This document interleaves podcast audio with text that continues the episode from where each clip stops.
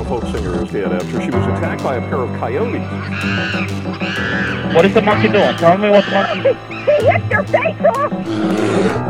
We actually have a trainer in the water with one of our whales. If I show weakness, if I retreat, I may be hurt, I may be killed.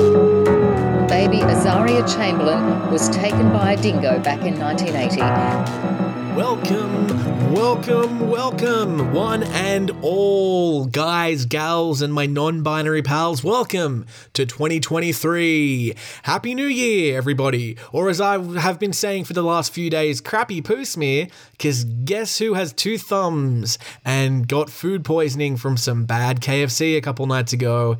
You can't see it because it's a podcast, but the two thumbs belong to me and they're pointing at my chest. It was me. I, uh, yeah, I ate a bad chicken zinger burger and I guess I uh, spent two days over a toilet bowl. But regardless, everybody, welcome to the new year. I hope you've had a great little break over Christmas and the New Year's, uh, you know, period. Um, welcome back to Man It Is the only true crime podcast on the internet where all the killers are real animals. I realize that it's a ballsy move to start, you know, your second season, the second year of the show, uh, with talk of diarrhea and vomit and food poisoning. But, you know, that's who I am. And if you're going to give me gruff on who this guy is, why I order one of these days, buddy, straight to the poon. Vagina. This is a weird intro, but I don't think I have the ability to stop it. Uh, oh, I can. I can. I just click a button and do it again. Huh. Maybe I should. Hmm. Ah, nah. Welcome everybody. Uh, it is a new year. It is a new. Well, it's not a new podcast. It's the same podcast you've been listening to for uh, eighteen months, but it's it's back, and I'm I dare say it. It's better than ever. We've got some really cool new stuff coming up for you. Some new segments. Some new uh, yeah changes, I guess, to the show, uh, which we're going to be talking a little bit about later later on. But yeah, the theme of this year is you know we're back bigger, we're back better and we're starting out with a really great story. Um, episode 41 today, we are talking about death in Yellowstone. So, Yellowstone National Park, as I'm sure many of you are aware, is one of the biggest national parks in uh, the United States. In fact, it's probably one of the biggest in the world. It's uh, an incredibly beautiful, unique place. Uh, but despite its its beauty, it is also one of the most dangerous places in probably in the world. I would I would dare to say. Um, our source for today is a fantastic book book called Death in Yellowstone Accidents and Foolhardiness in the First National Park. The book is written by Lee H. Whittlesey, uh, and it is a terrific book. I was gifted this book years ago uh, by my partner and I only just sort of uh, cracked it open and really had a read in the in this little holiday break. And what I found intrigued me. There were some amazing stories in there about animal attacks. Um, the book is filled with with dozens and dozens and dozens of stories of people losing their lives in uh, very interesting and unique ways. Uh, not all of them to do with animals. In fact, the majority of the stories in the book are about other things that had happened. Um, but there are quite a few interesting animal uh, human conflicts that do arise and that are detailed in the book. And so we are going to talk about those today. Uh, but a little bit more of that later on. Before I move on to to the story, I just want to say uh, really quick thank you uh, to our Patreon patrons. If you are noticing a, a slight difference in the audio quality, um, a few reasons for that. Uh, one, I, I moved and I've found like a better place to record. And two, thanks to the generosity of a few very kind souls on the Patreon, I've been able to afford to create a little makeshift recording nook in my new house with, uh, you know, some acoustic boarding and foam panels and a nice little desk. Uh, it's fantastic, and it was all paid for by the by the Patreon uh, patrons. So uh, that's the first sort of purchase that's ever been made uh, off money that was earned through the show. So uh, that's kind of like a little bit of a, a, cool milestone, I think. And I just want to give a really big thank you to the people who contributed to that uh, on the Patreon. And of course, you can too. And I'll, I'll plug the Patreon uh, a little bit towards the end of the episode. Uh, but yeah, I just wanted to give a quick, you know, heartfelt thank you to those people, as well as to everyone who supported the show in 2022.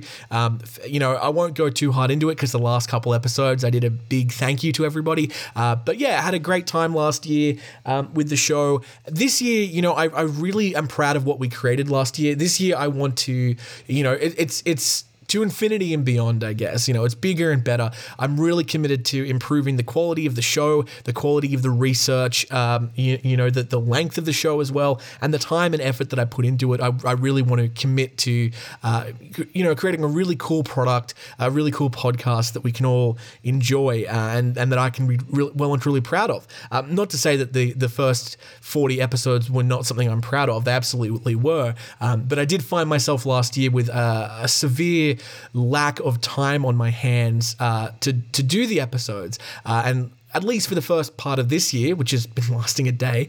Um, as well as the end of last year, I've had some time to be able to sit down and really, um, you know, nut out the first 10 episodes of, of 2023. Uh, and they are fascinating and they are full of uh, a lot, a lot of research. This episode alone probably took about two episodes to, you know, to, to read, to research, to script, and then, of course, to record. So um, I would really appreciate it if you guys do enjoy this episode, if you give it the old uh, thumbs up, give it the old five stars, give it the old how do you do. Uh, it really does help me out especially when I'm going to be dedicating more and more of my time to this. Uh, so, yeah, that, that would be appreciated. So, Yellowstone National Park, what is that? What are we talking about? Well, as I mentioned in my brief little intro, uh, it is the, the, the, first national park um, that was founded in uh, the United States. It's also one of the largest.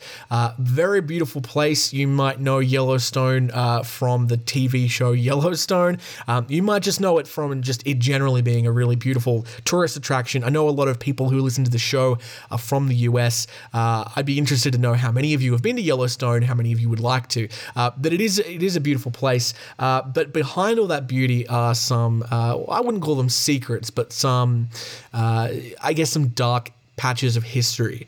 a lot of people have lost their lives in uh, geysers, uh, falling off cliffs, a lot of weird ways to die in the Yellow, Yellowstone National Park. But one of the ways people have died is through contact with animals. Um, we're going to talk about that uh, now. So, what we're going to do is we're going to jump into our main story today, which is entitled Death in Yellowstone.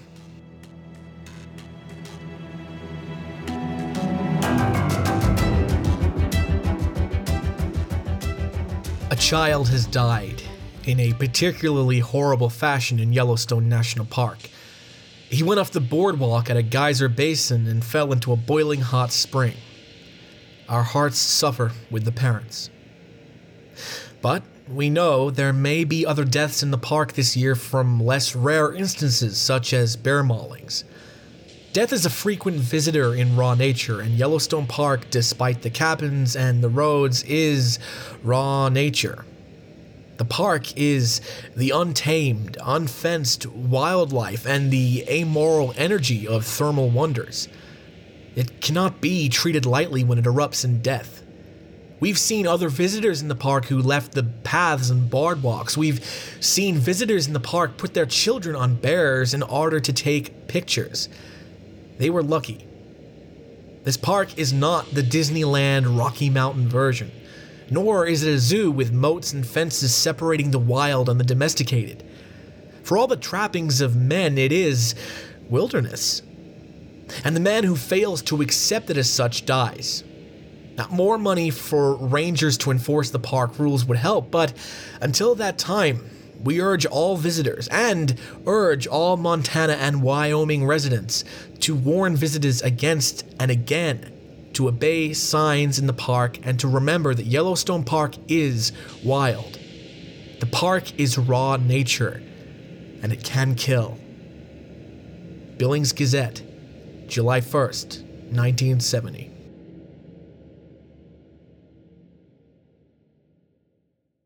America's first national park, Yellowstone National Park, was founded in 1872 and is mostly located in Wyoming. With millions of tourists each year, Yellowstone is still one of the nation's most visited national parks. Yellowstone has a length of approximately 3,500 miles and touches portions of Montana and Idaho. The largest concentration of geysers and hot springs on Earth are found in Yellowstone National Park, which is perched on top of a dormant volcano. Yellowstone National Park has over 50% of the world's hydrothermal features, giving the impression that the ground is on fire. Old Faithful, one of the most well known natural marvels in the United States, is located in Yellowstone. Yellowstone National Park is home to hundreds of species of Native American wildlife, many of which can and have taken human life. However, there are two animals that cause the most destruction to human life that live within the park. Both are near mythical figures in Native American folklore, and both are massive in size and power. I'm, of course, talking about bears and bison. We've talked about bears on this show in detail before, but this is the first time a major story has involved the bison or the buffalo. So, today, with this story, we're going to start with the bison. Now, the book, Death in Yellowstone, posits that the American bison is a mythological figure to many Americans. Rather than viewing the buffalo as a real animal made of flesh and blood, people see it as a spiritual connection to the past, a symbol of a vanished history or a painting of a proud people. Many visitors to the park want to approach them to establish a link to their own frontier heritage. It's for these reasons that people seem to lose themselves around these animals and forget or straight up ignore the obvious dangers that they present. As of 2013, there have only been two confirmed fatalities of, of bison in the park. Compare this to seven deaths from bears, and you could assume that bison are not the biggest threat to humans in the park. However, experts maintain that the potential for injuries and deaths from bison in the park is much greater than it is for injuries and deaths from bears. There are around 4,000 bison that call Yellowstone National Park their home, compared to only 750 bears. As such, it is far more likely for a visitor to see and therefore approach a bison. Bison are massive animals that can weigh up to a thousand kilograms, and they are unpredictable, often belligerent creatures. They can grow as much as 3 meters long and almost 2 meters tall. They have a maximum running speed of 35 kilometers per hour and are extraordinarily powerful. There is one report of a bison in 1890 destroying a stagecoach, and park rangers have witnessed bison repeatedly charging snowmobiles in the winter months. While not a death on Yellowstone Park grounds, the following story is detailed in Death in Yellowstone and illustrates how even animal keepers can be tricked into thinking these animals are docile. On March 22, 1902, a 49 year old Yellowstone poacher and animal keeper named Dick Rock, which, sorry, gotta say, great porn star name. Dick Rock was killed by one of his own bison near Henry's Lake just outside the park limits. He was attempting to show a friend of his how tame his bison had become, which also, now that I say it out loud, sounds kind of dirty. Several people had warned Dick that the bison would kill him, but he did not listen. On Saturday morning at 7am, when Dick was feeding the bison, it became enraged and charged at him, pinning him against the corral, its horns piercing his body. Dick's loud screams brought several people from a nearby ranch as well as his wife. What they saw mortified them. Repeatedly, the bison pitched Dick's body up into the air, and the bison gored with its horns every time he got to the ground. The bison ripped all the clothes from Dick's body and left him with 29 horn holes. An onlooker named May Gardner remembers that when they got Dick out of there, quote, his eyelids twitched for a time or two, and then he was gone. Buffalo Jones in the book Lord of the Beasts said of Dick Rock, A wild animal is the most dangerous of beasts. My old friend, Dick Rock, he laughed at my advice and got killed by one of his three year old bulls. I told him they knew just well enough to kill him, and they did. The story of Dick Rock is a cautionary one, as are the two confirmed bison fatalities that occurred within the park's boundaries. Now, even though only two people have died as a result of contact from wild buffalo, dozens of people have been injured. Park bison injuries included at least 11 in 1983, 6 in 1984, 10 in 1985, 4 in 1986, 2 in 1987, two in 1988, none in 1989 and 1990, four in 91, two in 92, two in 93, and at least three in 1994. Since 1995, the park has improved its safety record greatly because between 1995 and 2012, human injuries from bison averaged only 0 to 5 per year. Many visitors who do get attacked by bison often attempt to sue the park. However, the National Park Service only has a legal duty to warn of hidden or obvious dangers. A lawsuit brought by a woman who was injured in 1984 ended with the plaintiff losing the case. Another dangerous situation that could have led to injury arose in 1982. A bison had fallen through the ice on the Yellowstone River in winter. Now, some well meaning snowmobilers found it and stopped, and they attempted to save the animal with ropes and pulleys. A park ranger approached them and insisted that they stopped. This maddened the visitors who contacted news broadcaster Phil Harvey, who lambasted the ranger and the park service on his show. As sad as it is, the National Park Service's philosophy is not to interfere with natural processes, and the bison had fallen through the ice naturally. Even though the bison was going to die, the ranger was right to stop the snowmobile, as no bison is going to react well to humans tying ropes around it and jerking it around, no matter how well intentioned they are. In the spring of 1992, a 70 year old man from Pittstown, New Jersey, was tossed 15 feet into the air by a buffalo. His leg was ripped open by the animal's horn when he got too close to it. Marvin Leslie Schrader, 30 years old, of Spokane, Washington, well, he became the first bison fatality within the actual park boundaries on July 12, 1971. Schrader and his wife and three children spotted a solitary bull buffalo lying down in a meadow just east of Rush Lake that day. Schrader walked to within 20 feet of it to take his picture. The one ton bison stood up and charged him. It tossed him into the air more than 12 feet. The animal's horns ripped open the man's upper right abdomen and pierced his liver. With a large hole in his side, Schrader attempted unsuccessfully to rise. He then managed to lean up on one elbow and lay on the ground groaning for a few minutes while his wife and child watched him die. The bison eventually moved on. Bonnie Schrader later admitted that they'd been way too close to the bison. In the family's possession was the park's red danger pamphlet that warned visitors of wild animals, including bison. There were rumors that the Schrader family had been throwing rocks at the bison in order to try and get it to stand up. Many Yellowstone employees heard this story, including a tour guide.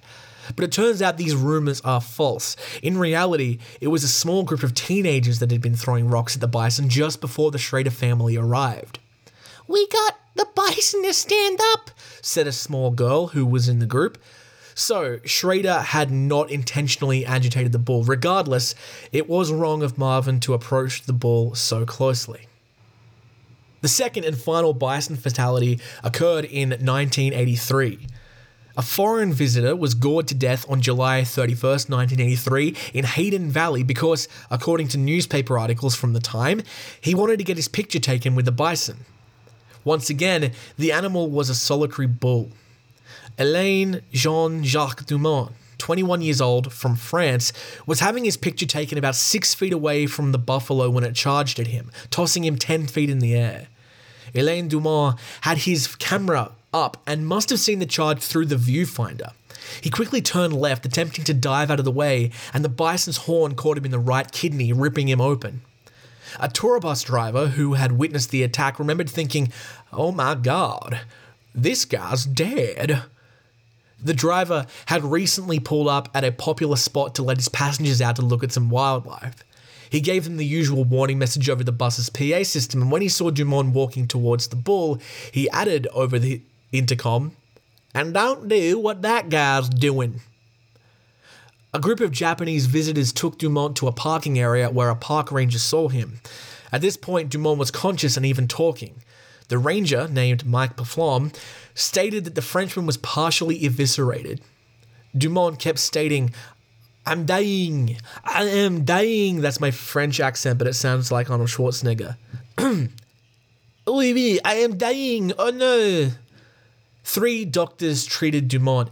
He had sustained a torn colon, punctured stomach, severely damaged spleen, and four broken ribs. Doctors believe that the spleen injury and resulting infection is probably what killed him in the end.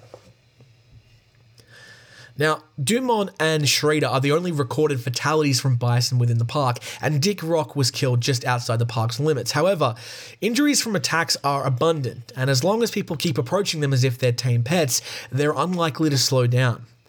In 2022, dozens of people were gored by bison. First was a 25 year old visitor from Ohio who was gored and tossed 10 feet in the air by a bison after getting within 10 feet of the animal on May 30th. The next incident took place on June 28, a week after Yellowstone reopened some portions to the public, when a 34 year old tourist from Colorado was charged and gored near Giant Geyser. A day later, a 71 year old visitor from Pennsylvania was gored by a bull bison near Storm Point at Yellowstone Lake when she inadvertently approached the animal. Yellowstone visitors should never approach bison or any wild animal. All Yellowstone animals are wild and potentially dangerous. We humans are only temporary visitors to Yellowstone, but the park is where the animals live. So, as the author of the book says, let's give them a break and give ourselves a break in the process, especially when the subject animal is a myth that can kill us. And speaking of other mythical animals, let's talk about bears. So, while injuries to people by bears are very common in Yellowstone, deaths are actually quite rare. In 1891, two large hotels in the park needed a place to throw their garbage, and so they created a nearby garbage dump. This attracted bears, and injuries started to occur. During the period between 1891 and 1973, 1 to 115 human injuries from bears occurred each year, mostly bitings or scratching. One of the earliest injuries occurred in June of 1888 when George R. Dow was chased by a grizzly bear. He attempted to climb up a tree to escape but was grabbed by the leg and badly mauled. Another incident occurred in 1902 when R.E. Southwick attempted to pat a bear cub. Needless to say, the mother bear wasn't thrilled by this and she tore him up. He was bitten a number of times and the flesh was torn from his breast one rib is broken and it is feared his right lung is seriously injured. That's my impression of an 1888 doctor, by the way. Apparently, only Southwick's wife hammering on the bear with a branch saved his life. Now, in the book Death to Yellowstone, there are dozens and dozens of incidents of bear attacks that are detailed. If you want to read about those, I suggest finding the uh, finding the book and reading it. I'll link to it, I think, on Amazon uh, in the description of this. It's a great book. You should read it. I'm not going to have time to go through every single occurrence of a bear attack because if we did, this episode would be four hours long, and I have things to do. Uh, but there are a couple stories that I found entertaining, uh, if not a little bit funny, um, in a morbid way. So this is one of the stories, and uh, it's what written very funny in in the book. It's kind of um, well, it's almost like a script, and I am an actor, so uh, I'll do some uh, some more voices for you. So here's uh, here's one story about a uh, a belligerent woman in the park and her puppy. Spoiler alert: this does not end well for the pup. Okay. May I release my dog from his leash? The woman asked. No, ma'am, said the ranger uh, deferently. It's strictly against the rules. Oh, there seems to be rules against everything anyone wants to do in the park, she said with a petulant frown. Now, what possible reason can there be for not allowing my dog a little freedom? Poor Vaughn has been tied up all day. The dog's name is Vaughn, if you didn't hear. The ranger's strict training kept him from saying what he wanted to, but his face reddened at her tone. He began, Ah, lady, there are bears around here that might. She did not give him a chance to finish the sentence. Oh, if that's all that worries you, Vaughn won't hurt the bears. She reached for the snap of the dog's collar and unleashed him before she started the ranger before the startled ranger could utter another word of protest. The dog The dog bolted straight for an old black bear mother sitting at the edge of the forest some 50 yards away, her two cubs above her in the tree, lying on two large limbs. The old bear sat there calmly, her front legs braced in front of her, not seeming to notice the dog that had dashed madly towards her. She even inclined her head slightly the other way, as if to show how just a little of a shit this canine creature interested her. I, I'm embellishing here a little bit. The pup charged right up to the bear, fully expecting her to run. The bear sat motionless and he sho- and he slowed for a quick turn in order to keep from running into her. At exactly that instant, the old bear went into action. Quicker than a cat, she struck at him with one of her with one blow from her paw, sent him spinning with a broken back. She then called her cubs down and hurried into the woods. It happened so quickly that not one of the spectators moved for a few seconds. Then everyone rushed to the side of the dying dog. The owner, protesting tearfully, Why didn't you tell me? I can't understand why such terrible beasts are allowed uh, to run at large. Why are they put where they can't do any harm?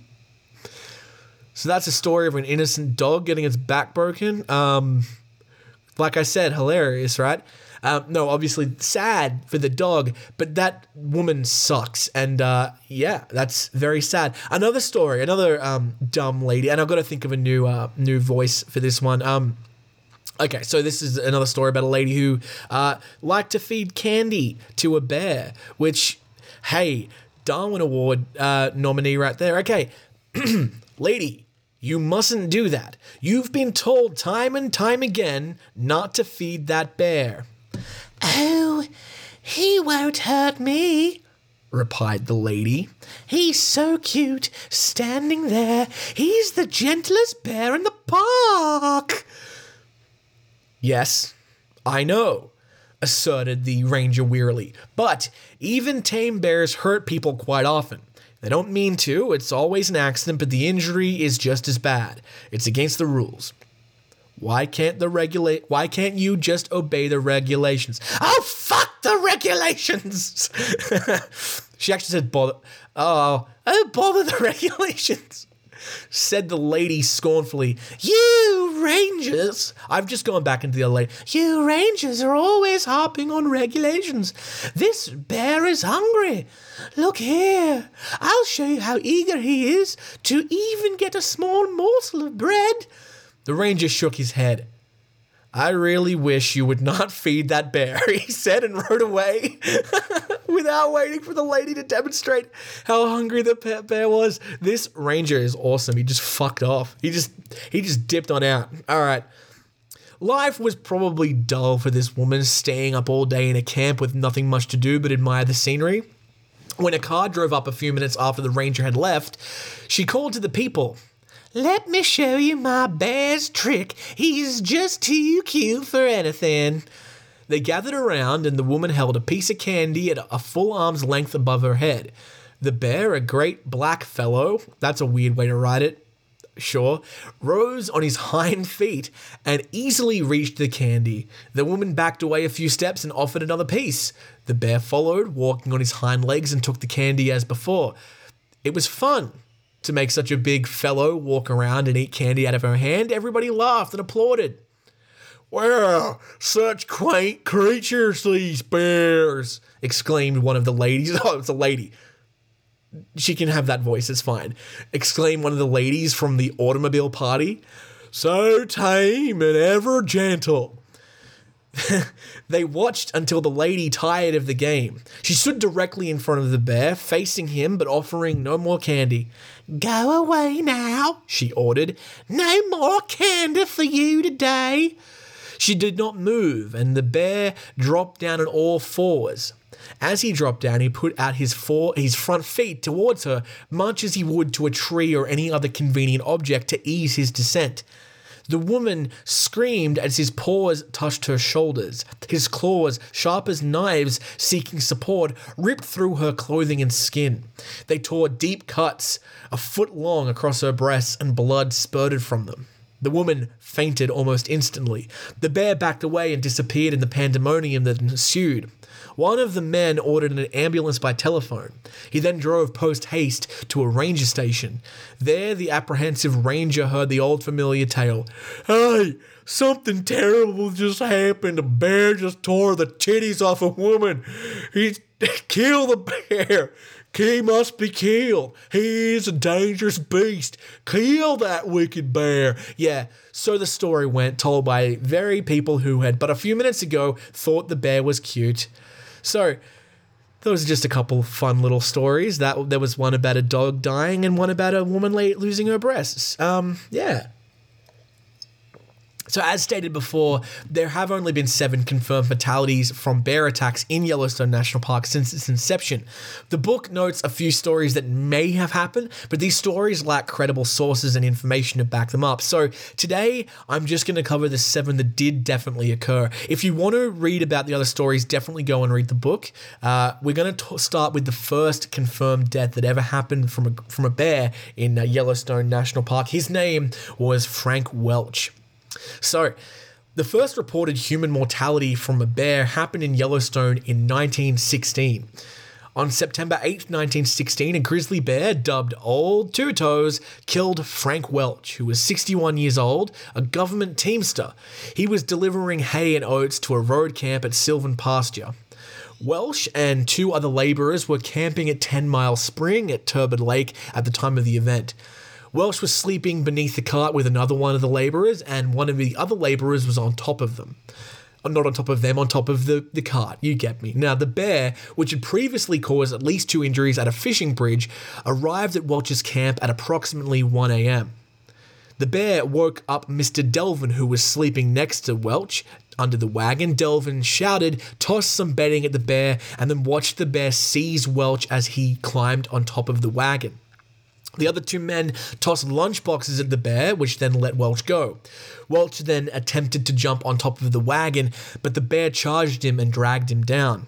The two men were successful in scaring the bear away, but when Welch attempted to climb back aboard the wagon, it seized him for the third and final time. It was presumable that during this last attack that the bear damaged Mr. Welch so badly around the left shoulder as well as on his side and abdomen. Welch's left side had two ribs cracked and muscles ripped away. His left arm had been ripped and horribly mutilated at the shoulder. He had two or three deep slashes across his right leg, and the bear's claws had perforated a lung from behind. The bear had reportedly stripped the flesh off one of Welch's arms, chewed through one of his lungs, and partially disemboweled him, according to reports of the tale. Now, the injured Mr. Welch was eventually transferred to Fort Yellowstone, where he unfortunately died at 8:10 p.m. on September 11th. September 11. Coincidence? Later, the bear returned to munch on the hay surrounding Welch's wagon. Fred Muse and his road camp crew had set up a bear trap. They this is good. They piled debris or rubbish in front of an upturned barrel with a stick of dynamite in its opening. The dynamite was then fused to an electric battery, and when the bear started eating the young, the, the Teamsters blew him up, breaking every bone in his body. That's a quote. That's a direct quote from one of them. Frank Welch. Oh, this is a wild part of the story, and I'm actually very concerned at the people from like the 18 from the 1910s. Frank Welch was apparently sleeping on a slab of bacon at the time of the occurrence, according to Horace Albright, who was one of the creators of the new National Park Service in 1916. Now, the author says that such a declaration delivered 46 years after the occurrence would normally not be trustworthy. According, though, to a third newspaper version, one of the other men tried to divert the bear by tossing bits of bacon at it, and the bear briefly stopped attacking to eat the bacon. So, bacon was present. Now, apparently, Welch slept with bacon under his pillow every night, which explains the bear's approach. Uh, the man was most likely uh, provoked when the bear touched him, and then the bear got scared, and so it appears that the bacon combined with Welch's resistance is what killed him. Today, a lone wooden headstone in Mammoth Soldiers Cemetery marks Welch's burial. It's the only marker that's made of wood in that cemetery, and it's very badly eroded and should be rebuilt so that we do not lose significant this significant grave site accidentally, says the author. Now, the second human fatality in the park occurred in August 23, 1942. Martha Hansen, 45 years old, and four other people were staying in a cabin named Cabin 381 of the Old Faithful Cabin Camp on the night of August 22nd. Hansen, who was a nurse from Twin Falls, Idaho, left the cabin at 1:45 a.m. on her way to the woman's restroom. A huge brown or grey bear confronted her as she rounded the corner of the cabin. When the woman attempted to turn and escape, the bear seized her and dragged her several steps, s- causing uh, severe neck and head injuries. Hansen suffered a six deep inch incision from the top of her head to the base of her neck, another wound stretching from her nose to her right cheek, three more facial, facial lacerations, and a serious bite behind her left ear. The majority of her neck muscles had been ripped loose. Hansen's screams drew her roommate Emily Heed to, I think that's how it's pronounced, Heed, to the scene, uh, but she quickly left when the bear turned on her. Hearing the screams, many other tourists succeeded in scaring the bear away by hurling sticks of wood at it. An ambulance came a few hours later to bring Hansen to Mammoth Hospital, but she had lost a lot of blood and died on August 27th. Traveling with Hansen was F.E. Milner, and F.E. Milner stated, that the bear involved was a big brown that had been feeding out of garbage cans near the cabin during the day. The cause of the bear attack on Martha Hansen was never determined, however, it might be claimed that this episode falls under the heading of a sudden encounter, also known as a surprised bear. A surprised grizzly bear is a deadly animal, which is why backpackers and trekkers in Yellowstone are advised to make noise. And like virtually all of the bears implicated in human deaths in Yellowstone, this bear was acclimated to human meals. Two years later, US President Franklin D. Roosevelt approved legislation providing $1,894.95 in compensation to Christine Hansen, Martha's mother. A prior legislative measure had provided money to a Yellowstone Park tourist for a bear injury, that of Margaret Constable, who got $10,000 for bear injuries in 1929. In addition, the park settled for a $2,000 tort suit for a bear bite in 1958. Payment for payment of cash through these compensation bills may have been a poor precedent setting for the government as a paper trail was formed without the need for fact-finding litigation. Getting the ear of a congressman was the only way an, aggra- an aggrieved party could gain compensation until Congress created the Federal Tort Claims Acts in 1946 because the federal government enjoyed immunity from such actions previous to that time. Uh, now, the author goes into a lot of detail uh, soon about the danger of these legal cases, people suing over animal bites and you know not taking responsibility for themselves, and courts uh, essentially um, you know not knowing all the details and making these uh, legislative changes that really can affect the park. Uh, and I'm not going to go into a lot of that. Um, if you again, if you want to read that, you can go and read the book. Um, but the next fatality had a huge impact um, in terms of like legal cases. Um, so, uh, however, following the park's third human tragedy involving a bear, the Harry Walker case, this established compensation method proved ineffective for private claimants. Instead, the subsequent litigation was lengthy, complicated, and costly. Harry Eugene Walker, 25 of Anniston, Alabama, and his friend Philip Bradbury, nicknamed Crow, hitchhiked into Yellowstone National Park from the North Gate on Friday, June 23, 1972. Vicky Schlitt, a old faithful inn chambermaid, gave them a ride. They did not get the normal warning material handed out to arriving guests because they were hitchhiking. Schlitt, on the other hand, stated afterwards in an investigation that she had warned the men of bears and advised them to go to the ranger station. When Walker and Bradbury arrived at Old Faithful, they did something very stupid. They strolled across the thermal region boardwalks and set up an illegal tent on a forested slope above Grand Geyser. Madison Junction, 16 miles distant, was the nearest authorized campsite. Despite Schlitt's uh, cautions, they went forward with it. Walker and Bradbury were also informed by an old faithful acquaintance that they were camping illegally, but they remained there on Friday night and all day Saturday. On Saturday night, June 24th, the two men drank at Old Faithful Inn before returning to their tent. At the camp, it was early Sunday morning. They were startled to find a grizzly bear digging through the food they had left spread all around their unauthorized campground. The food was the first draw, and the sudden meeting with the two men evidently is what scared the bear, prompting it to defend its poo- its food supply. Food supply, nice. When Bradby noticed the bear charging barely five feet away, he dived to his left and tumbled down an embankment. Walker shone his spotlight at the bear, and at the same at the same moment, while Bradbury raced screaming across the thermal region, it charged Walker, pulling him away. Now, the author notes in retrospect, Bradbury is very fortunate to have not fallen in a hot spring and drowned or burned to death in the midst of his panic. Walker screamed, Help me, Crow! Help me! And then there was stillness. Bradbury collapsed on the floor of the Old Faithful Inn, yelling, Bear! Bear! A bear has my buddy! Walker's corpse was discovered at 5 a.m. by rangers. The bear had eaten about a quarter of it. Walker died of asphyxiation as a result of extensive tracheal injury. Furthermore, his entire pelvic area was gone. A grizzly bear was later captured, killed, and studied there. Human hairs were discovered on its claws and in its digestive tract. Walker was recognized as the owner of these items. The bear was a 20 something year old sow weighing 232 pounds and he had a history of rubbish eating. Some onlookers suspected that the, er- that the elderly sow's injuries to her foot pads and teeth had something to do with the attack.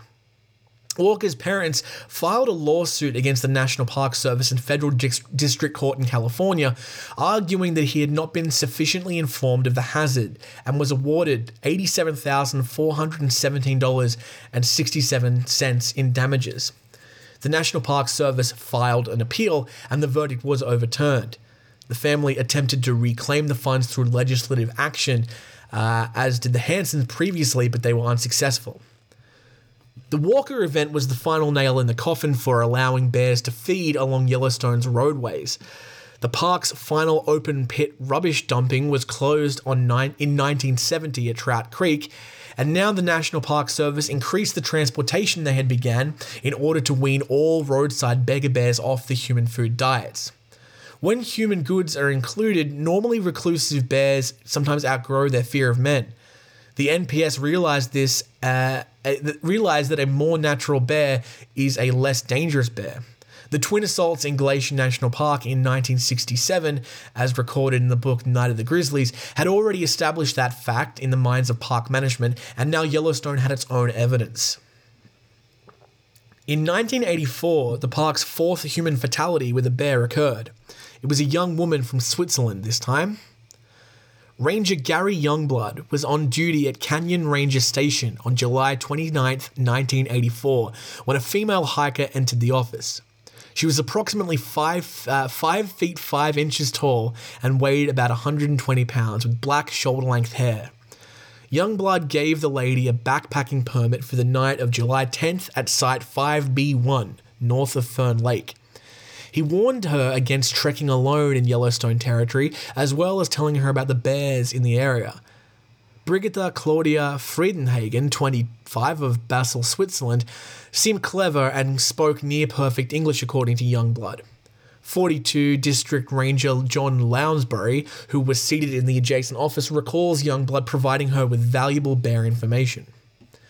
Brigitte's brother Andreas Friedenhagen reported to Lake Area uh, Lake Area Ranger Mark Marshall on July 31st at 6 p.m. that his sister had failed to meet him and his wife at the Pelican Trailhead as planned. A search began with two people trekking through Pelican Valley, and Ranger Marshall began a horseback sweep of the area the next morning. Marshall arrived at Brigitte's tent about 10:30 a.m.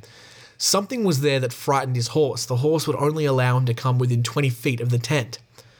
He saw immediately that the tent flap had rip marks at the door and discovered an undisturbed sleeping pad parka and other stuff inside. As I approached the tent, Marshall wrote, I observed fragments of hair and scalp as well as a few small chunks of muscle, bone, and tissue. there was a sleeping bag nearby. He radioed for help before continuing his hunt for Brigitte. He didn't find her, but what he did discover was her food storage 30 yards away. A bear had torn it down and the food had been consumed in part. Ranger Dave Spirites and Tim Blank from the Lake Ranger station were helicoptered to the spot at 12:07 p.m. and began a quick investigation of the area. The Rangers were disheartened when they discovered a piece of Brigitte's lip near the sleeping bag. They looked for clues in the region between the route and the lake, because recent thunder showers had washed away any evidence. The Rangers swept north for approximately a quarter mile they discovered a bloodied item of clothing around 12:57 p.m. A trail of bloody clothes and human tissue led them from there to discover Brigitte Friedenhagen's body, 258 feet from her tent.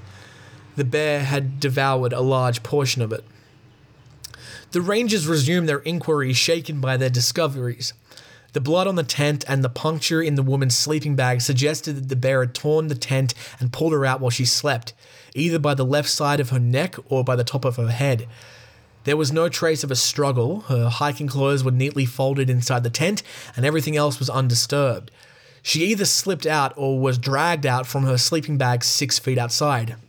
Rangers discovered a rectangle of discolored grass about 20 feet northwest of the tent where significant blood and tissue had been dropped, and this was determined to be the location where Frieden- Friedenhagen died.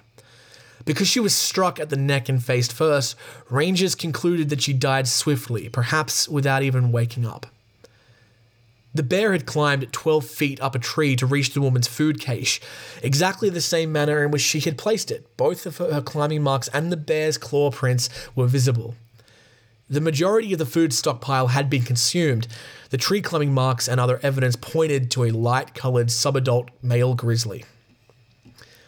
The Rangers and autopsy personnel tried to piece together what had occurred.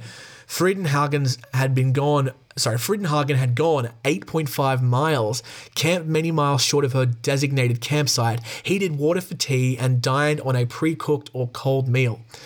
She had hung her food properly, organized in her clothing and other belongings, climbed into her sleeping bag with her feet facing east and her head towards the lake, and was obviously asleep when the assault happened sometime after 10:30 p.m. on July 29th.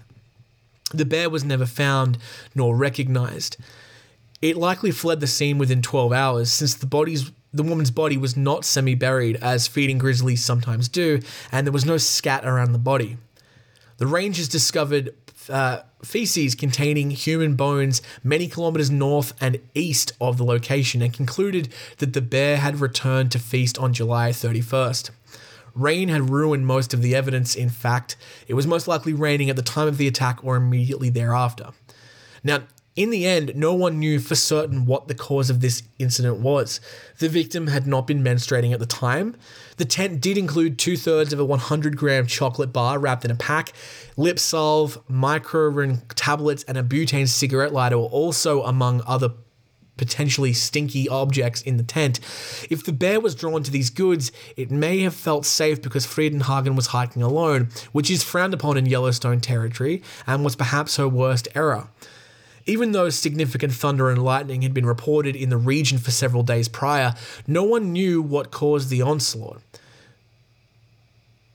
The woman's hanging of her food, possession of four bear warning leaflets supplied to her by Ranger Youngblood, bear bells in her tent, and signing at a trail register where three bear warning signs were posted, all proved to her knowledge of care and of sorry knowledge and care for bear precautions.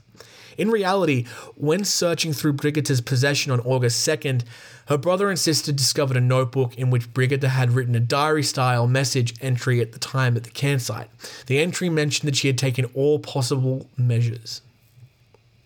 William J. Tesinski, like Friedenhagen, was alone when a Yellowstone Park grizzly slaughtered him on or about October 4th, 1986. Tesinski, a 38 year old auto mechanic from Great Falls, Montana, was an ardent wildlife photographer as well as an accomplished woodsman and hunter. Chief Ranger Dan Sholly of Yellowstone National Park had described him as being cocky, self assured, and used to obtaining what he wanted. He had been described as being able to keep up with most people in his outdoor activities. In fact, he typically traveled alone since he believed most people couldn't keep up. His attitude towards hiking alone proved to be his undoing. Tasinski had some success in selling his nature photography, but he hadn't yet phot- photographed a bear, and he was desperate to do so. On or around October 4th, Tasinski became aware of a grizzly bear, Bear 59 in park terminology, frequenting the Otter Creek region near the Yellowstone River. Tasinski began stalking the bear alone, leaving his car in a pullout on the main road and carrying his camera and tripod. And we'll never know how or when he approached the sow grizzly. However, his dying moments must have been terrifying as he most certainly battled, at least for a short amount of time. Bear 59 was a semi habituated bear, meaning it had some interaction with humans and human foods. But she'd never approached a human aggressively before. She had two cubs when the park transferred her to Cub Creek earlier that season, but they were gone by October. She was also extremely hyperphagic, anxious to gain weight before the winter. Tasinski, it appears, stepped the line between being a nuisance photographer and being a possible threat or food source. Perhaps it was a su- surprise bear or an unusual case of predation. We just don't know. The park began checking on Tasinski after his blue automobile had been parked at Otter Creek Pullout for many days. Ranger Alice Seebecker, armed with a license plate, called Tasinski's Great Falls residence and discovered that he had skipped work. Ranger Tom Olive explored the area on horseback on October 6th but discovered nothing. After speaking with bear expert Steve French, Ranger Jeff Henry determined that Bear 59 had been in the region at least since October 4th. Indeed, Jeff had been seen. Uh, Jeff had seen her on October 1st at LeHardy's Rapids. Now, as a result, on October 7th, District Ranger John Lounsbury and Ranger Mona Devine, who was subsequently joined by Jeff Henry, Tom Olive, Dick Devine, and Joe Fowler, launched a serious search along Otter Creek. Mona Devine and John Lounsbury noticed Bear 57, uh, 59 eating something from the top of a small hill. Henry and Fowler followed them into the old Otter Creek campsite. Lounsbury recalls being on the ridge overlooking what we now call Tasinski Meadow with his binoculars. He immediately saw Bear 59 with a human limb in her jaws and a tennis shoe on it in the enhanced image. He recognized at this time that they had most likely discovered Tasinski. Jeff Henry spotted the legs on the ground via his rifle sight and realized the bear was feasting on Tistinsky. Devine noticed it as well, and Lounsbury had previously noticed it. Because a grizzly was eating in the vicinity, the rangers were terrified. Are you in a position to eliminate that bear? said bear specialist Gary Brown over their radios. Yes, we are, Lounsbury said. Brown issued the order, and Ranger Fowler shot the bear two times. The Rangers walked in the area still armed with shotguns and rifles. Cautiously, Jeff Henry recalls, recalls a classic carcass feeding scenario with coyotes, ravens, and magpies all waiting on the outskirts for their turns. One of those ravens had croaked earlier, jolting John Lounsbury out of his daydream and forcing him to refocus on his surroundings. The gang entered a tiny field about a quarter of a mile from the, from the main road and discovered Tasinski's remains. And remains is what they were. Tasinski's legs and pelvic regions were all that remained on the ground. His entire upper body was gone. Jeff recalls thinking it seemed as if someone had chainsawed him in half at the belt. Tasinski's camera and tripod were still lying out. The enormous amount of blood recovered later around the collars of Tasinski's jacket and shirt indicate that the bear had gone from his neck from the start. Tasinski's entire neck was gone, which is most likely why the cause of his which was most likely the cause of his death and was allegedly inflicted as he escaped. Bear 59 probably didn't take too long to rip him up and bury portions of him nearby for later feasting. Tasinski's skull was recovered in a burial mound. Now, the camera footage had no bear image. Jeff Henry speculated from uh, his knowledge that Bear 59 was wearing a radio collar that would have stopped Tiskinski from attempting a turn headshot with the radio collar, collar hidden. Furthermore, the tripod was angled down as if the camera was pointing at somewhere between 12 to 15 feet away.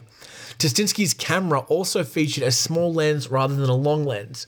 The final image on his film roll had been termed an unrecognizable black blob, probably an out of focus close up of the Earth. Whatever he was focusing on, Henry, a seasoned photographer, says, it was not quite clear. What the Rangers discovered entwined on a sagebrush plant just above Taskinski's tripod was equally intriguing. It was a tube shaped rubber elk bugle. Rangers discovered blood on its cord as well as blood on the sagebrush from where it had been grabbed. Kerry Gunther, a bear expert, believes William Testinski may have sounded the elk bugle to persuade the bear to lift its head from foraging, causing the animal to rush. Back in 1986, it was not widely known as it is today that elk bugles can lead to bears, grizzly or black bears, to a predatory mode. Gunther adds, thus it is very possible that the elk cry placed the bear in a predatory mindset. A park board inquiry ruled that Tasinski was killed because he was attempting to photograph a grizzly bear at close range, and that the animal located near his remains was likely the one that killed him. Tasinski most likely turned around and raced towards the road, but the bear grabbed him from the neck from behind and killed him.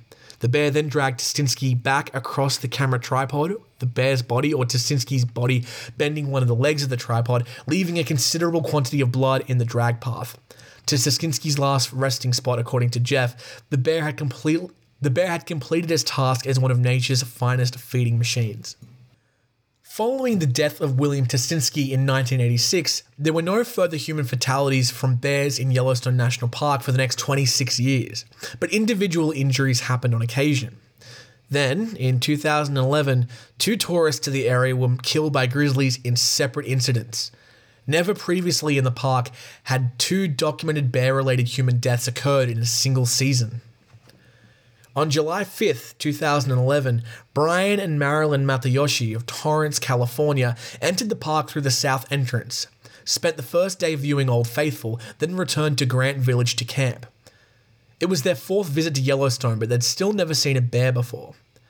On July 6th, they travelled to Canyon for hiking, with Brian insisting on trekking on an unpaved park path. They parked at the Wapiti trailhead near Chittenden Bridge, Chittenden Bridge, and started hiking at 9:30 a.m. The temperature was in the mid 70s and the sky was largely clear. Brian, 57 years old, and Marilyn went past the NPS signboard, which stated, Danger, you are entering bear country, and included directions on what to do if they met a bear. A warning on the same huge board said, Warning, July 3rd, 2011. Bear frequenting area. There is no assurance of your safety when hiking or camping in bear territory. Brian and Marilyn did not have bear spray. Because the Howard Eaton Trail to the south was closed due to an active due to an active wolf den, they picked the Clear Lake Trail and went east to the lake. They then returned to the Clear Lake slash Wapiti Lake Trail junction and continued on the Wapiti Lake Trail south and east. Around 10 a.m. near Wapiti, uh, they came across a photographer who pointed out a grizzly sow and two of her bear cubs feeding in a meadow to the south. He gave them his binoculars to look at the bears but they appeared far away, like boulders in the field, according to Marilyn. They stood there for a few minutes observing the bear, taking some photos, before Brian and Marilyn continued on their journey. They arrived at a body of water that she didn't recognize and turned around at 10:40 a.m. They saw no other hikers as is usual in Yellowstone. Only 1.4 miles from the Wapiti trailhead and in an open area, they witnessed three bears 100 yards distant. It was a little patchwork of meadows and dry thermal zones crisscrossed and surrounded by tree fringes. Marilyn believed that Brian noticed the sow first, but she couldn't recall if he saw the cubs. They immediately turned around and began walking east into the forest, frequently checking back to see if the bears were there. When Marilyn noticed the sow's head pop up dangerously close to them, she cautioned Brian. When the bear charged at them, Brian cried, Run! Marilyn subsequently told rangers that they yelled and shouted at this moment. She heard Brian call out as they were sprinting into a tree corridor between two tiny pastures. She turned in time to witness the bear attack him as he was standing, tugging him and knocking him down. Bear cubs were growling behind their mother, but she didn't see any more. Marilyn found her way down to several down trees with projecting branches that provided some shelter.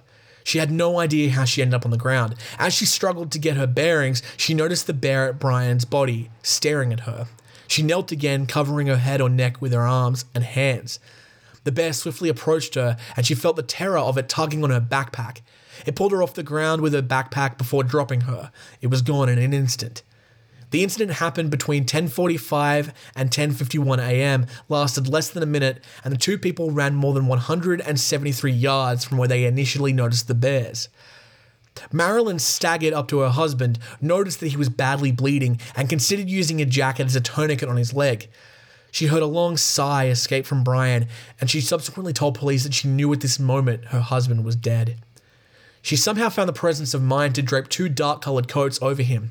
It had occurred to her that the bear may still be close, so she started shouting for assistance. Other hikers in the area reported hearing the attack. Four British hikers heard the bear roar, and male and female voices yelling and screaming to the west of where Brian and Marilyn were last seen. To their east, the photographer they had met earlier, who was now conversing with another father and two sons, heard a roar, followed by a man yelling quickly and then a lady crying. The roar, rage, and scream lasted for about five to ten seconds, according to the photographer. Fearing for his two boys and hoping to use them to notify the rangers, the father handed them bear spray and sent them west towards the trailhead. He chose to stay with the photographer since he was a trauma surgeon. When the two lads got a mobile service while trekking, they contacted 911 and the communications center of the park received the call at about 10:51 a.m. The boys also encountered a huge trekking party and informed them of the presence of bears in the area. That party proceeded east to the father and photographer, who verified an event of some sort. A bigger gathering of people moved towards the source of the sounds. Several members of the gathering screamed, asking if anyone needed assistance, and Marilyn responded, Help! My husband is dead. At 11:15 a.m., the father contacted 911 after obtaining a mobile signal. Marilyn also attempted to call 911 a few minutes later at 11:09 a.m. and several times after that, but had been unsuccessful. Officials at Mammoth had warned the father that aid would be shortly there and that he should not enter the site ahead of them, but rather wait for the rangers who were already trekking close. Meanwhile, Marilyn had already started heading west. Rangers first attributed Brian's death to penetrating and blunt force wounds caused by grizzly bear mauling. Later, detectives revealed that Brian Matayoshi had a femoral artery bite puncture, a large avulsion of his forehead extending into his scalp, and perhaps a deadly blunt force injury to the chest or abdomen, and several biting and clawing injuries. There was no autopsy, but a doctor informed one investigator that in one or two minutes, the person might bleed out internally from the femoral artery, the spleen, or the liver, or both. The blunt impact of the bear hitting Matayoshi and knocking him down to the ground may have been enough force for a fatal crushing injury to the chest or abdomen, he added. The park's second human fatality in a single summer and the final one on record occurred on August 25, 2011, and it left Yellowstone officials, visitors, and supporters aghast and dispirited. The usual media scaremongering occurred with large headlines that made environmentalists fear for both the park and the bears. One of them read, Another hiker found dead in Yellowstone after bear mauling, one month after park officials refused to hunt grizzly that killed a California man. John Lawrence Wallace, 59 years old of Chassell, Michigan, had been warned about the dangers presented by grizzly bears in Yellowstone, but told an official who was giving him the warnings at a campground that he was a grizzly expert who did not need the safety lecture. Wallace was a trained librarian who had spent 18 years working at Portage Lake District Library, Houghton, in Michigan, and he was also the building superintendent there. Friends called him a kind and gentle individual who loved books and being outdoors. A family member stated that he had left a voicemail for them earlier saying that being in Yellowstone was like being in heaven. John Wallace arrived alone in Yellowstone on August 24, 2011, and camped at the Canyon Village campground, where he received standard bear warnings from a campground official and made the statement noted earlier. The next morning, he parked his green Jeep at the trailhead in Hayden Valley uh, near Alum Creek and began hiking on the Mary Mountain Trail. A sign at the trailhead warned hikers that they were entering bear country, encouraged to carry bear spray, and discouraged hiking alone. Wallace carried no bear spray and he was hiking alone. He proceeded southwesterly through the open meadows of grass and sagebrush with only patches of timber for about six miles.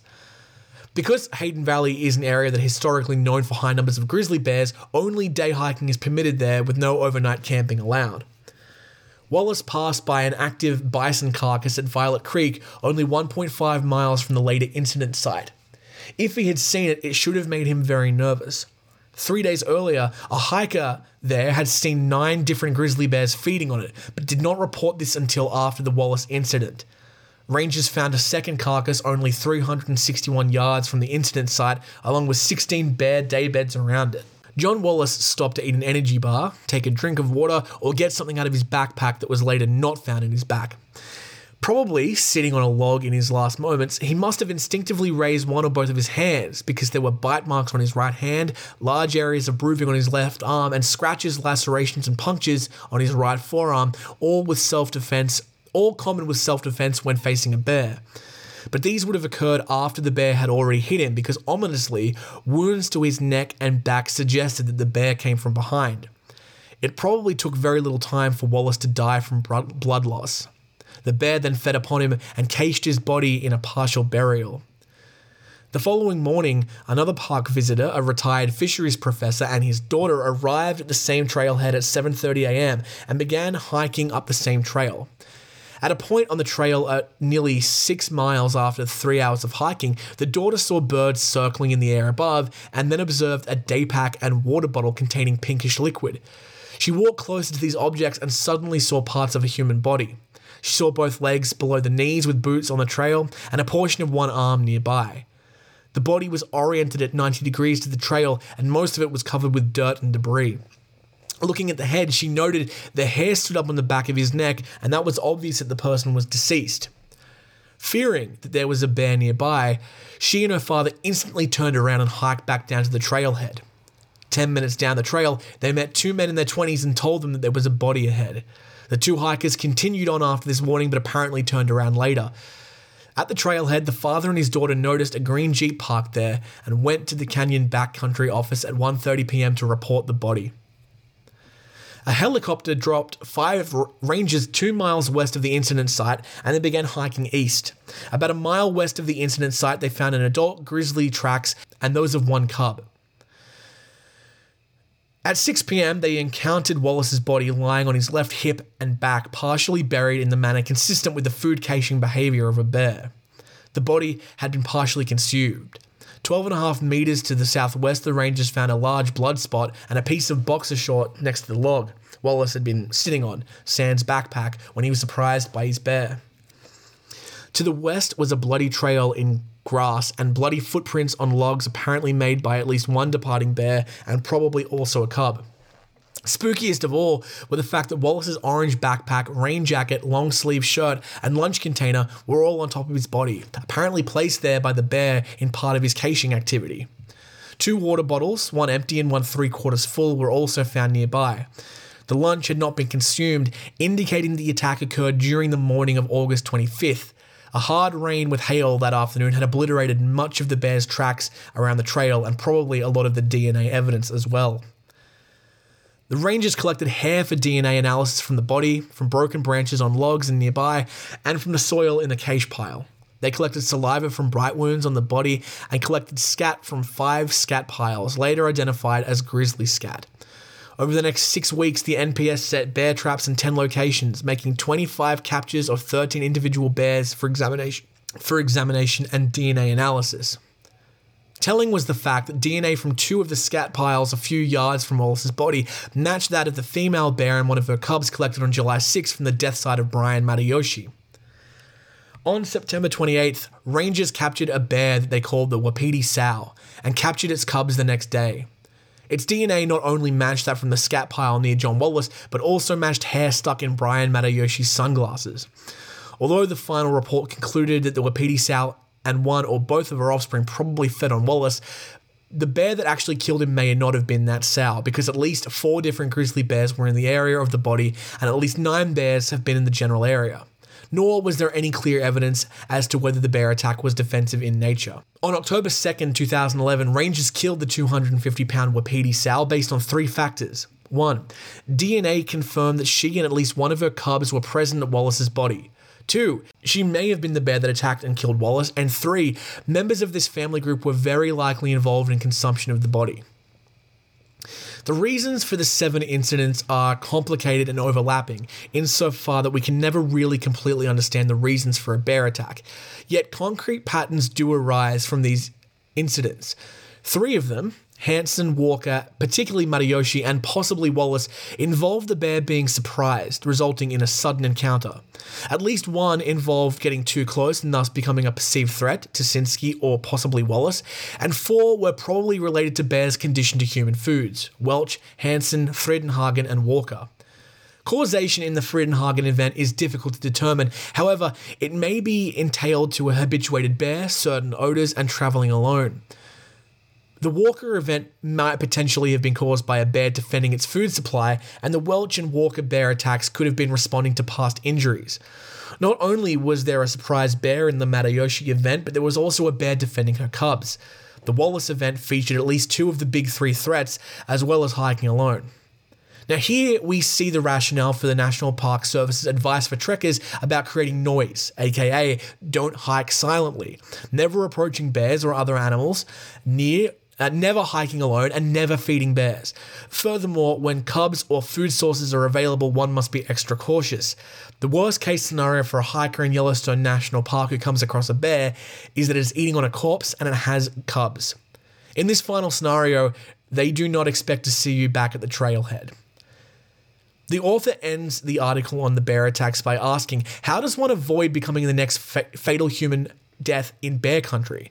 And the answer is quite simple it's by following all the regulations laid out by the experts. So that is it. That is the uh, Yellowstone National Park. My goodness, a long story there. Um, quite a lot of information there. I I really cannot recommend enough reading this book. It is fantastic. Um, we're going to take a break now. And we're going to come back with the scratch today. And two, you heard it, two new segments. All right, we might have some ads. I don't know. Let's just take a break.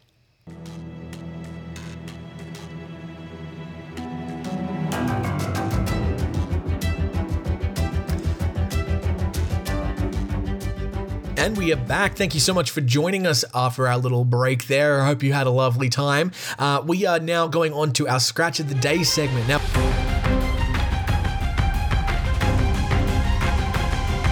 Now, for those of who are just joining us who don't know what the Scratch of the Day is, this segment is where I find news stories related to animal human conflict, animal attacks, uh, stuff like that, um, and we read them together. I have not read the articles yet, I've only read the headlines. Uh, so let's just jump on into it. Our first article today is from the Hindu Times. So, uh, yes, as always, be, uh, you know, prepared for me to miss pronounce a lot of fucking names. It always happens. So uh, the headline here says animal attack on eight year old girl turns out to be a murder. That's pretty uh, pretty tantalizing. It's a tantalizing headline. So. Um, The death of an eight year old girl in a suspected animal attack in a village in Kalapu- Kalapua, see, I told you these pronunciations would be a killer, turned out to be a murder. The accused has been identified as RJ Vijay Chavan, who is 18 years old. The incident took place on December 18 when uh, Karagon village uh, in Kambawadi of Kalapur Talak, oh my god, had Gram Panchayat elections and also a cricket tournament between various villages. The girl's father had set up a Vada Pav stall in the cricket ground. When he ran out of gram flour after a while, he asked his daughter to go and fetch some more flour from the home. The girl set out for home, but she did not return after the few hours. The family began searching for her. They ev- they eventually found her body in a bushy area en route to their home. Initially, it was suspected that it could have been an animal attack as it is a forested area. They sent the body to JJ Hospital where a panel of 5 doctors con- conducted a post-mortem. They informed them that the death was by strangulation confirming murder. Murder, superintendent said. The area where the police sorry, the area where the body was found was not covered by CCTV. The team, consisting of 20 police chief inspectors from various police stations in Ragad and 100 staff, was informed to investigate the case. The, we believe the accused could be a local since whoever killed her certainly knew this particular route. There was about 45 families that resided in the village and we started doing background checks on each and every one of them and interrogating them. Then we started focusing on the people who said they saw the girl that day while she was going to the shop and zeroed in on the boy who saw her last. Uh, we the boy kept changing his statement and seemed to be scared during the interrogation. He confessed his crime. The accused was a Class Z Oh, sorry. The, the accused was a Class X dropout and stayed with his aunt in the village while his parents lived in Kradad in West Maha, Maharashtra. I know that one. The accused had been staying with his aunt since the COVID lockdown period and knew the girl. When the boy saw her going on route alone that day, uh, he tried to rape her. Fuck. When the boy shouted for help and told him, uh, sorry, when the girl shouted for help and told him that she would complain to her father, the accused strangled her and then smashed her face with a rock. The accused has been remanded in police custody till December 31st. Well, that wasn't as fun as I thought it would be. Don't know what I was expecting. Um, it never anything good with these Indian websites with the with the news articles. Uh, it's never great news. Um, but yeah, horrible, horrible story. Uh, was not an animal at all. Okay, the next story. Parents spring into action uh, as coyote and raccoon target children in two terrifying attacks. So, this is by NBC, so hopefully no crazy pronunciations for me to mess mess up. Um, the raccoon, by the way, the raccoon video I saw on Twitter, uh, not on Twitter, on TikTok today, so you can find that one. It's still up there. Two terrifying animal attacks were caught on camera with children screaming for help after coming in contact with aggressive animals right outside their homes. In Los Angeles, a two-year-old girl was attacked by a coyote on December 2nd outside the fam's Woodland Ho- Hills home. I heard something screaming and crying, and I thought she fell down, and I saw the coyote there, said Ariel Elihu, the toddler's father. Uh, the family doorbell camera filmed the attack as the coyote approached her and knocked her to the ground. In Connecticut, a raccoon t- attacked a five-year-old girl clinging onto the child before her mother rushed to help. Uh, oh, that's that's the entire article. Well, there you go. Not much uh, information there, but yeah, go. You can see those videos. They're both there. This is on NBC Bay Area. Uh, yeah. Okay. Our final scratch of the day. This is going real fast. This is a good one. Um, hippo attacks a young boy and then spits him out. This is from NPR. Okay. Uh, first things first. The two year old boy who was attacked by a hippopotamus in Uganda was saved and had a full recovery, police say. I love when these articles tell me what's going to happen right at the beginning because it's always sad, but this one's happy, and so we can end with a happy scratch of the day for once. Yay. Ah, they also say the hippo had the boy in its jaws, with the child's head and upper body in the animal's mouth before a brave bystander rescued the boy. The attack took place around 3 p.m. on December 4th when the boy was playing at his home near a lake in the Kesi district in western Uganda. The area includes several large national parks and game reserves, along with a series of lakes and safari lodges. The boy, Iga Paul, was saved after a bystander identified as Crispus ba- Bagonza stoned the hippo and scared it, causing uh, it to release the victim from its mouth. This is the first such kind of incident, the police said, where a hippo left a nearby Lake Edward and attacked a child. The agency says the boy's family lives some 800 meters, about half a mile from the lake. The hippo fled the scene after dropping the boy, who was quickly rushed to a local medical clinic for injuries to his hand. He was then moved to a hospital for additional treatment. He recovered fully and was discharged and is receiving a vaccine for rabies, police said. Ugandan authorities are reminding people in the area to be mindful of wild animals and to report any incursions in their neighborhood. Instinctually, wild animals see humans as a threat, and any interaction can cause them to act strangely or aggressively, the police said. The case has attracted wide attention, setting off speculation over whether hippo the hippo might have been trying to swallow or eat the boy. It's not. It's it's worth noting that the hippo uh, is a herbivorous animal eating massive amounts of grass. But as the Uganda-based exclusive uh, African Safaris website notes, scientists have confirmed that the animals can also eat meat, particularly if other food is scarce. Hippos are known to attack other animals and humans if they feel threatened or disturbed. Numerous outlets, from National Geographic to the BBC, cite estimates that say 50 uh, hippos kill 500 people a year in incidents ranging from the animals charging and capsizing boats to direct attacks. Their ability to tear apart most small animals, including lions or crocodiles, is why the hippo is actually the most dangerous wild animal in the African savannah the exclusive African Safaris website says. Well, there you go. That story was a good one. Uh, two duds, one good one, I would say. Um, Good for that guy as well. What what a badass. We'll call him the Banff of the day. All right, guys, we are moving on now to a new segment. Yahoo! So we are calling this new segment Beastly Biographies.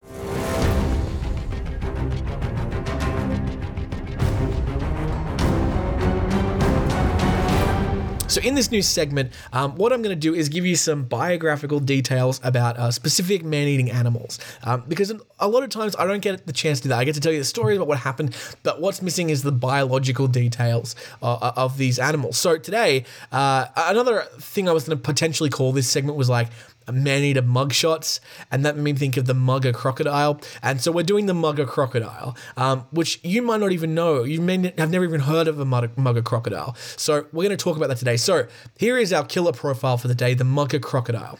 The mugger, also known as the marsh crocodile, is a crocodile of medium to large size within the broadest snout of all living members of the genus Crocodylus.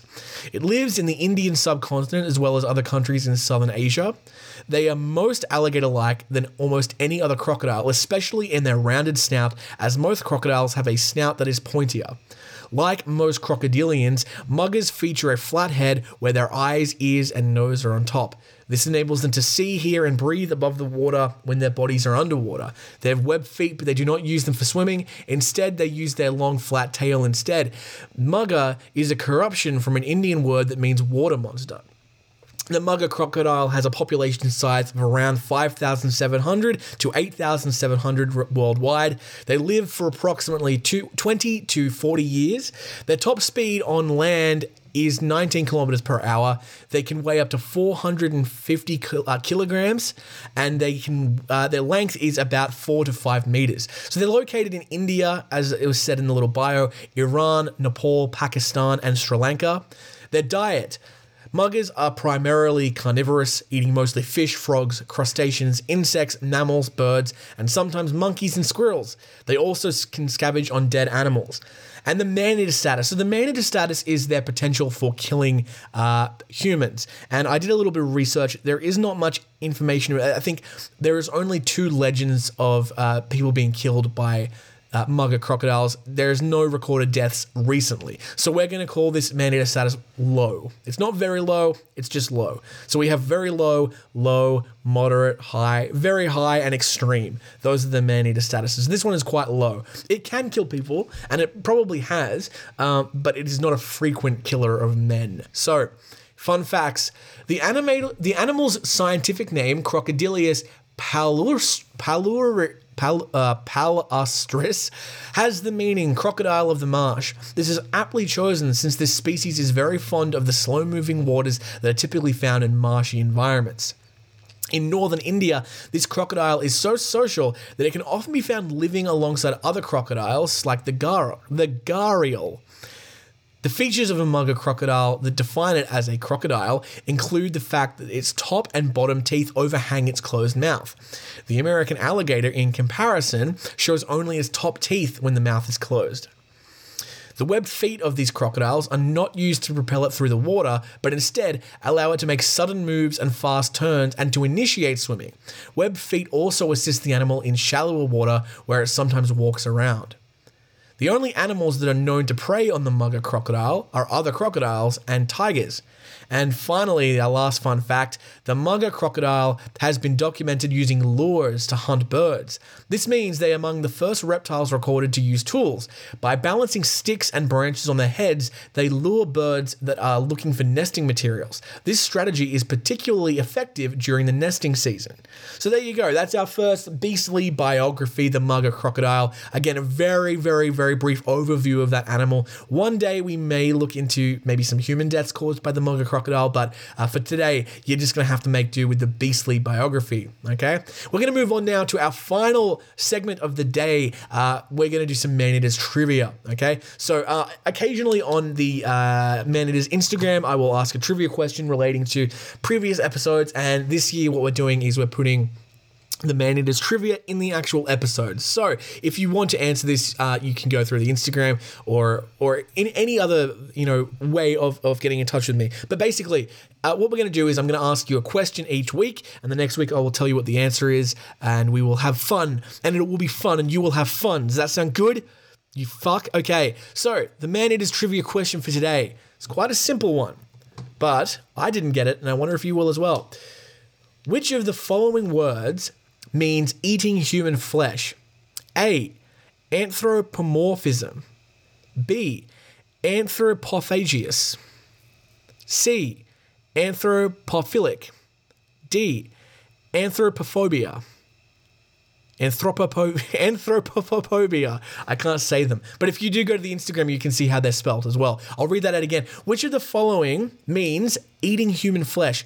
Anthropomorphism, anthropophag- prophagus, profau- prophagus, anthropop, anthropophagot, fag, that sounded almost like a hate crime. Anthropophagus, anthropoprolific, anthropophobia. Why did I have to pick such a difficult to pronounce fucking question for our first one? God damn it. Okay, you are going to get the answer to that one next week. If you want to um, jump on the Instagram, you can do that at Man Eaters Podcast, uh, and you can do that there. Speaking of, let's do some plugs because it is the end of our episode. Thank you so much for joining me. Uh, as always, you can find me on all the social media links. They're in the. Um, they're in the bio, they're in the, the caption of this episode. Again, thank you to everyone on the Patreon. Like I said, I was able to make a nice little recording nook. Hopefully, you've noticed the difference. Um, the next step is to order a new microphone, which will be, I think, I should be able to do in a couple months, unless more people join on. So, if you are interested in uh, giving me a little bit of a cash, if you want to give the podcast a little bit of a cash injection, you can head on over to Man Eaters on uh, Patreon and uh, you can sign up for as little as $5 uh, a month. Um, you get access to some cool behind the scenes stuff. The more people we get, the more stuff I'll do on the Patreon, obviously. Uh, I would love to see you over there. Um, but of course, only if you can afford it. Please do not feel the pressure. I do not want you spending money on me if you can't spend it on yourself first. Uh, yes, all the social media links. If you have any questions or any feedback, please send them. The email addresses in the caption as well. Um, I would love it if you would send through ideas for stories or for um, you know questions for beastly biographies as well. That would be a good one. If you want me to cover a specific animal, let me know. Um, email me. You can get in touch with me on social media. Any of that good stuff, I'm here for it. I would like to thank everyone who has sent through messages um, saying thank you or, you know, supporting the show in 2022, especially uh, in support of the best of 2022 episodes that we did for the last two weeks. That was lovely. Thank you so, so much. I hope you've enjoyed this first episode back of 2023, particularly long episode. I hope you enjoyed it. Um, the analytics team seemed to tell me that you guys like the longer episodes because more and more people listen to them um, and the people keep listening all the way through them. So I really do appreciate that and I will keep doing it, but it obviously means more work. Um, so, to make it worth my while, if you could please uh, share this with your friends, share it on social media, give it a re- give it a review, something, just any little thing will help, um, but it will help push it to new and more exciting people. Not more exciting people. Not that you're not exciting. You're lovely. I love you. I'm in love with you. I want I want you. Um, what's happening right now? I'm very tired. I've been recording for two hours and I'm sweaty. Uh, I hope you enjoyed the uh, story of the uh, Yellowstone National Park deaths. If you are interested, please check out Death in Yellowstone Accidents and Foolhardiness in the First National Park by Lee H. Whittlesey. It is a fantastic book. I'm actually, now that this episode is finally done, going to jump back into that book and read some of the other deaths that happened. I'm particularly interested in the people who have um, fallen into geysers and, and disintegrated and melted. That sounds fucking awful, but I'm very interested in, in uh, reading a little bit more about it. So, yeah, definitely get that book. Have a have a little squeeze if you'd like to. Uh, that'll do it for today, guys. Thank you so much for listening to Man Eaters. We'll be back next episode with a brand new episode of Man Eaters. Uh, have a fantastic week. Have a great New Year's celebration if you haven't finished celebrating already. And uh, you know what? As always, my friends, stay safe because as we've learned, it's a jungle out there.